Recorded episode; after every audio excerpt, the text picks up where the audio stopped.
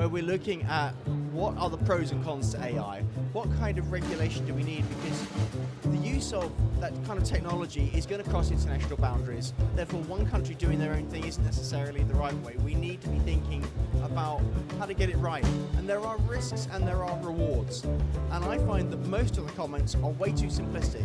There's an assumption that AI will save lots of effort, will therefore save lots of money, and will somehow magically increase the economy or the business output for people. Not necessarily. That's our guest on today's show, James Tumbridge. James is an intellectual property litigation partner and head of the legal services team at European IP firm Venner Shipley. This episode forms part of our special series Live at AIPPI, where we took the podcast on the road to the AIPPI World Congress in Istanbul. We set up our podcast studio at the BillTrader booth, and our guests were interviewed by our head of marketing and podcast producer, Wendy Robertson. Welcome to Talking IP, a podcast for IP professionals featuring conversations that take you inside the professional lives and careers of global IP leaders and entrepreneurs. I hope you enjoy the show. James Tumbridge, welcome to Talking IP. Thank you. So we're here at the lovely AIPPI conference in Istanbul. Yep. How's the conference been for you so far? It's been good. I mean, it's always interesting because this is a conference that really moves around the world, and so you get a slightly different audience in every city, and you get a slightly different audience continent to continent, and I think Istanbul is a place that intrigues lots of us, so it's a great place to visit. Yes, I think so too. So one of the questions we love to ask our guest is, how did you get your start in the IP industry? Oh, well, I was pushy and said I wanted to get involved. I mean, I think actually the bit that's mildly more amusing about how it all started was there was an element that it was a bit of a dare.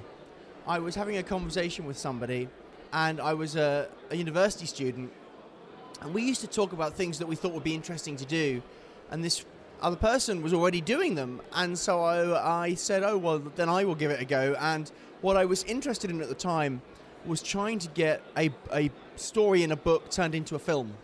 So I went off and started researching the rights, and then I realized that that was intellectual property, that was copyright. I thought that was quite interesting. So I started contacting intellectual property lawyers and asking if I could get some experience with them. And that was what sort of sent me on the path to where I am today. That's so intriguing. Every answer to that question is different. So you've obviously had a very storied career. Tell me about some of the highlights along the way. Well, I think because my qualification is as a barrister, when you're starting out, one of the things that you're looking to do is the opportunity to get into court, hopefully to do something interesting and maybe change the law in a good way and get a reported decision. So when that started happening, that was a real buzz. And then in the course of my career, I've been lucky to work on cases that have gone on appeal in the UK, in Canada, and in overseas territories. And so that's kind of neat because I've been able to do cases in the UK House of Lords as was, in the UK Supreme Court. There are some lawyers that would spend their whole careers and never do that, and I've been lucky to do it several times and to do it in other countries as well. Oh, wow. That's amazing. So for a young person entering the IP industry today, what would be your advice for them? Well, I think there are some fundamentals that aren't specifically unique to intellectual property about being willing to listen, being willing to put in effort to learn about what's going on in the world. It's always impressive when you meet someone that already has some understanding about developments in software or whatever's happening at that time. And I think with intellectual property, we're looking for an unusual mix because particularly in the legal environment, a lot of people that go in that direction didn't necessarily like maths or science. They liked essay writing. But we are the weird world that science and maths and law and essay writing and language all come together.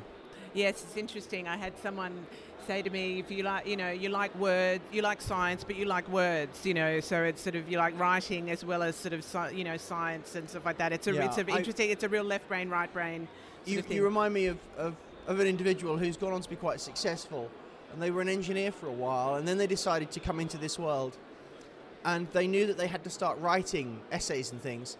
So they asked some friends of theirs that had studied English to look at some essays that they wrote, and their friends apparently said it would be good to use some verbs because having been an engineer for quite a long time, equations were what they did. Yes, it's interesting, isn't it? When you come from that real binary sort of, you know, binary decisions or binary answers, it's either correct or not correct, to enter a world where there's a bit more nuance. Well, there's probably quite a lot of binary in the technological world that intellectual property works with, but if you're trying to persuade people, you need to give them reasons to go in the direction you want to go in, and that probably does require a few more words. Absolutely. So based on your experience so far, I suppose, you know, you're a senior leader in your organisation. What do you believe are the important characteristics of a great leader in this industry? Well, I think one of the things is that we're here and we're talking about intellectual property, but intellectual property has a number of different sort of core areas, and I'm in one of them, not all of them. So, you know, what works and is important for patent attorneys might be different to trademark attorneys, might be different to contractual advisors or dispute resolution people. I give advice on contracts, on regulation, and I do dispute work. So for me, I would say that there's probably three things. A thoroughness of sort of really getting to understand what you're looking at. There's a lot of the world is able to operate with only a cursory understanding. They don't have to get into the detail. Getting into the detail is really important, particularly when the decisions that we might be taking could have very big consequences for a business. They don't want you to guess. They want you to really look at it carefully. I think the ability to explain is really important. There's lots of different ways of doing that, but you know, the ability to sort of translate technical concepts into something that everyone in the room can understand is quite important. And I would say the final thing is trying to be clear with those that you're working with so that everyone's very clear on where you're trying to get to, because you're often working in a team, you need different people to do different things. If they're not on the same page as the rest of you, you'll find somebody's going to do something that's a bit surprising. Yeah, it's having that really clear vision and being able to communicate that, so everyone's rowing in the same direction. So tell me more about your firm, Venner Shipley. What sets you apart and what from other firms in your sort of country region? Well, I mean, one of the things is that we're a British firm, and the British system is still, probably by the standards of the way that the rest of the world looks at us, quite fragmented, because you have different kinds of professionals. So you've got trademark attorneys, you've got patent attorneys, you may have design attorneys, you have solicitors, you have barristers, and all of those individuals often operate quite separately, not under the same roof. And one of the things that's different about Venner Shipley is that we pulled everybody together. So it started life as a patent firm, and it added trademark people, then it started adding solicitors and barristers, and even the firms that are similar in background to us generally have added solicitors maybe doing advisory work. They haven't generally added advocates. So trying to put everybody together under one roof, that makes us a little bit different. I'm not sure that there are more than 2 or 3 firms in the UK that have a similar kind of model. And then I think that the people that were really instrumental in the way the firm has developed in the last 20 years actually slightly enjoyed taking a different approach. They didn't want to do things exactly as they had seen it in firms they'd come from. Oh, that's interesting. So do you have a sort of a client success story or a success story that you can share that sort of illustrates that? Probably the ones that I could talk about would be the ones that went into court. But quite often, actually, one of the things that makes intellectual property interesting is that quite often you're dealing with a business and you might be having an argument in your corner of the world, but that argument ripples because that business is probably selling products and doing things in a number of countries. And for whatever reason, your client and the opposing entity have sort of decided they're going to see what happens in your case and then do a global settlement. So quite often, even the case that I'm involved in might not be the full picture, it might not be the full story. But I think that probably one of the most interesting things that I was involved in is I was involved in the very early cases that created standard essential patent and FRAND litigation. I represented an American company where they had invented the very earliest mobile phones, and we had a big argument with Nokia, who is now a client but wasn't back then. And there was a very interesting development in the early 2000s looking at the standards that require different devices to work together in order for us all to be able to make phone calls, and how that could interplay and squeeze potential pattern arguments, which was a symptom of a change in the way that the economics functioned around phones at that time. Because in the 1980s, anyone that had a portable phone probably had like a car phone. It was quite a big thing, it was quite expensive. But when you started getting into the 90s and early 2000s, a lot of telephone companies wanted us all to have them. So they were putting us on different kinds of contracts where people weren't paying a lot of money up front. And so the whole licensing regime had to change. And being part of that and helping have an influence on where we went, that started something that has become a significant area of litigation for 20 years. It's kind of a unique thing to say I was a part of it right at the beginning. That's really interesting. So one of the great things about the IP industry is the opportunity to get together at these sort of conferences and connect and network with global friends and colleagues. Is AIPPI a conference you attend each year? And what has been your experience so far? Well, I mean, I think one of the first things is that although there are other kinds of conferences for other areas of the law and professionals, intellectual property is positively unique in the sense that you actually need to know people in other parts of the world. Because as I was saying earlier, you might be working for a company that might be American headquartered, but they're selling goods all around the world. And you really need to know who to talk to, who to work with, because the law and the rights are territorial, but the nature of the business is very international. And I can't really think of many other areas that are quite the same. Maybe shipping a little bit, but most areas of the law, you know, you do your thing in your country, someone does something in their country, and you don't necessarily need each other week in, week out in the way we do in our community. I think this conference is a really interesting one because it came from a very serious starting place and it's managed to hang on to that. So, I mean, I spent over 12 years on the UK Council and I still take part in the sessions where we try and harmonise laws. And bringing thousands of people from all around the world and putting us in a big room where we sit in our national groups and we discuss and we debate core topics, and then we send that information to our governments in the hope that they think about it when they're writing new treaties, is a really unique thing that I don't think any other conference really does. AIPPI is a fantastic conference from that perspective. So in the context of, I suppose, the latest industry trends, what's some of the challenges or opportunities that you see on the horizon for either your clients or for the IP industry more broadly? Well, there's been a trend and a challenge for some years, not so much in what I do, but in the management of rights, the management of portfolios of trademarks and patents and so on. It is sadly sometimes seen as just a commodity type play, and therefore price is key. And I can understand that from large companies that are spending, globally speaking, large amounts of money. But actually the decisions that you take about whether you have rights or don't have rights can have very serious consequences. I was doing some work for quite a large and well-known business that I can't name, and they had opted not to pursue trademark control around the world, and then they found some people using very similar names and wanted to stop them and found it was quite difficult to stop them. So that decision had a long-term consequence, and I'm not sure that when the decision was taken they necessarily fully appreciated that. And I think that there's a challenge therefore in terms of the perception of value and how you offer service. I don't think there is a glorious future in a fixation on cost, although technology can sometimes reduce cost and that can be very good. I think that the future for people doing what I do is principally around being a trusted advisor and being a problem solver.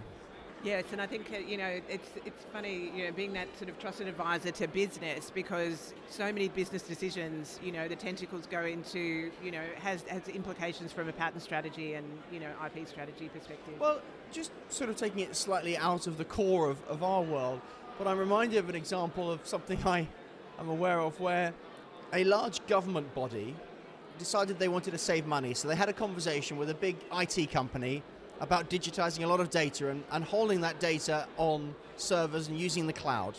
And it was entirely driven by an economic viewpoint. At the same time, in recent past, we've introduced new laws that are commonly known as the GDPR, the General Data Protection Regulation. And it was interesting that the procurement and finance people were not paying any attention to that. And so shortly after they had gone down that path, they found that they had challenges that the law didn't allow them to do what they were now planning to do. It's interesting, isn't it? And I just think that that means that when anyone's making a decision, it's always helpful if you are lucky to reach out to advisors that can talk with reasonable understanding about different core areas of what's about to change in your business and your industry. Because if you miss what's coming, it can be quite painful. It can be devastating in some cases. So one of the common questions that I ask people for the podcast is, what's your perspective on the role of technology in IP firm operations and the management of IP protection more broadly? And what do you see on the horizon? Well, I mean, I think technology has advantages, and I don't know that it's any particular difference to our world than any other, in that if you can reduce monotonous activity, or you can get greater accuracy, and you can save some costs and have more reliance on your systems, there's probably advantages there. And I think that that probably applies to lots of different businesses, not just ours. But I think that for businesses that are maintaining portfolios and using external advisors, technology can be very enabling to enable the ultimate owner of those rights to access and take a look and understand what's going on. You can work much more harmoniously with a technology interface. And that, I think, is quite attractive. That's quite positive for the firm that's managing the portfolio and the ultimate client that wants to know what's going on. Yeah, that's really interesting, isn't it? And not to be able to send information, that there is some sort of shared sort of place. Well, it just gives them, I mean, they will probably still want reports of different types, but they might just have a one-off query, and they don't want to trouble the lawyer and ask the lawyer and get charged for that if they could access and have a look themselves. Yeah, that's really interesting. Okay, so there's a lot of talk in the industry around artificial intelligence. Yep. There's sort of positives, negatives. The early adopters are all excited. The laggards, are sort of fearful of it. What's your perspective on the role of AI and the impact it will have on the IP industry? Well, I think we have a bit of a mixed blessing at the moment. The sort of the ChatGPT thing got everyone excited, and the mainstream media started talking about it. Now, the upside to that is it's got government and regulators and others realizing that actually they need to be thinking about it and planning for it now. The downside is that everybody's bandying around AI as if it's the magic answer to everything, as if they know what it means. Quite often I find when people actually approach me and they say they've got AI, what they've got is interesting software. It's often not machine learning, it's not genuine artificial intelligence. And I have probably a slightly different take, because next week I will be taking part in the Prime Minister's the UK Prime Minister is holding an international meeting next week, which they hope will be the first of many. Probably it will go to other countries, where we're looking at what are the pros and cons to AI, what kind of regulation do we need, because the use of that kind of technology is going to cross international boundaries. Therefore, one country doing their own thing isn't necessarily the right way. We need to be thinking about how to get it right. And there are risks and there are rewards. And I find that most of the comments are way too simplistic. There's an assumption that AI will save lots of effort, will therefore save lots of money, and will somehow magically increase the economy or the business output for people. Not necessarily. And there are genuine regulatory issues. And I'm sort of trying to illustrate that with one example. One of the reasons why in the current data protection legislation, you cannot make decisions about a person that has a fundamental impact on them without the ability of a human to check it. Which is not to say that you can't have an algorithm or a computer program making a decision. But if the human being thinks the decision was wrong, you have a right to get it checked. And that's quite important, because if I make something up and say that there's a Mr. Andrew Smith that lives on the street in a town somewhere in England, well, the odds are, because Smith is a very common name, there could be more than one Smith. And somebody makes a mistake and they put the data in. And there's a Mr. Smith that's got a really bad credit rating and a Mr. Smith that doesn't, and they get them mixed up. The computer and the algorithm and the AI is not making a mistake, it's doing what it's designed to do. But the data input means that the outcomes are wrong. And I think we need to think about this so that we don't make mistakes, we only find advantages, and we don't find that it has unintended consequences. Yeah, it's interesting. I mean, obviously people are putting stuff into ChatGPT and going, oh, all this stuff. I said, have you actually verified that the information that's come out is correct? Because often it gets stuff wrong. Well, actually, images are an interesting point, because there are some programs out there where you can type something in and say, I want to see, I saw somebody do this, I want to see Meghan Markle begging outside Buckingham Palace. And the image looked very realistic. And if that image was sent to a newspaper, historically speaking, they'd look at that and think, well, that's a genuine photo, there's a story here. But actually, it's made up. So authenticity is a real issue. How are we going to control authenticity? How are we going to be sure that you know what you're reporting is true? Yeah, the deep fakes and stuff like that are very scary when you sort of think about the political sort of consequences to, well, it can harm all sorts of people. It can harm people's reputation. It can harm businesses. It can harm politicians. There's all sorts of consequences. So we need to give it some thought. It's always hard to keep up with the pace of technology. I hope that because of the mainstream media interest, we'll actually get some good thinking about this now, and that we might not be as far behind technology as we sometimes are. Yeah, I mean, they're talking about, you know, how to be able to watermark and to be able to sort of, you know, see what is, you know, an AI-created content versus original content. So, yeah, it'll be interesting to see what the future holds. Yeah, and there are pros and cons, because the creative industries, we haven't, well, some people will say you could find the answer, but there hasn't been a public statement about the end of the writer's strike in the US, and that the actors got involved as well. Because voice artists and others were concerned that if you took recordings of their voice, you could have an AI mimic their voice and produce new content, and they don't get paid for that, and that's their livelihood gone. And so understanding how creative industries work is important, because there are big pros to this. It's very expensive to assemble a crew to go out and reshoot something. So there might be some very good reasons why everyone's happy that they've been paid, they've done something, and in the post-production, we're making some changes, but we're using AI. That might be fine. But if you replace the creatives, and that changes the bargain that we have with writers, with actors, and so on, then we're going to have to remunerate differently. We're going to have a big shift. It could be a good shift, but it might not be if we don't think about it. Yeah, well, I mean, even with writers, it's not just voiced, you know, that you can sort of take, say, write me something in the style of X, yes, and then it just crawls all of the content of that original writer and can produce something that is, it's not, may not be 100%, but it's not far off. So I know there's technology they're looking at now to sort of see that, you know, has your online content been crawled by an AI to be able, there's an ability to be able to see that. Yes. So so the original creator of that content, the original writer, can be, you know, if they can be paid a royalty or, you know, earn on the back of, if an AI creates content, then it's like with music. If someone samples your music, yes, in a song, like, you still get paid. The original writer of that music gets paid. We've seen a lot of arguments, a number of cases in the US and the UK in the last 10 years, looking at songs and whether or not they've been created, and whether or not they've been built on the copyright of others. And I think the potential involvement of AI in that could make that much more complicated to unpick and fairly remunerate. Well, it's already happened. I think there was a song by Drake in the Weeknd that was completely created by an AI. So it was, and it was a great song. Yeah. So, but if Drake and the Weeknd paid, you know, performance and publishing the writing royalties on that song, then that's probably okay. But the law is not clear on. No. Well, the laws that we're dealing with, I mean, the patent laws in Europe, at least, largely come from the 1970s. The trademark law from the early 90s. The copyright law from the 1980s. And in fact, I was at a very interesting conversation with Lord Justice Arnold from our Court of Appeal, who was looking at the fact that it's really past time that we updated our copyright law. And with all this development in technology, probably what he said is even more important. No, absolutely. Absolutely. Well, James Tumbridge, it's been a very fascinating conversation. Thank you. Thank you for joining us on Talking IP. It's a pleasure. Well, that's it for our special episode of Talking IP live at AIPPI, and thanks to our guest, James Tumbridge. Thank you for joining us, and please reach out to connect with me on LinkedIn, where we'll share updates on the release of each episode. Talking IP is brought to you by BillTrader, a fintech solution for IP firms designed to solve the cost and efficiency challenges of making and receiving payments to and from your foreign agents.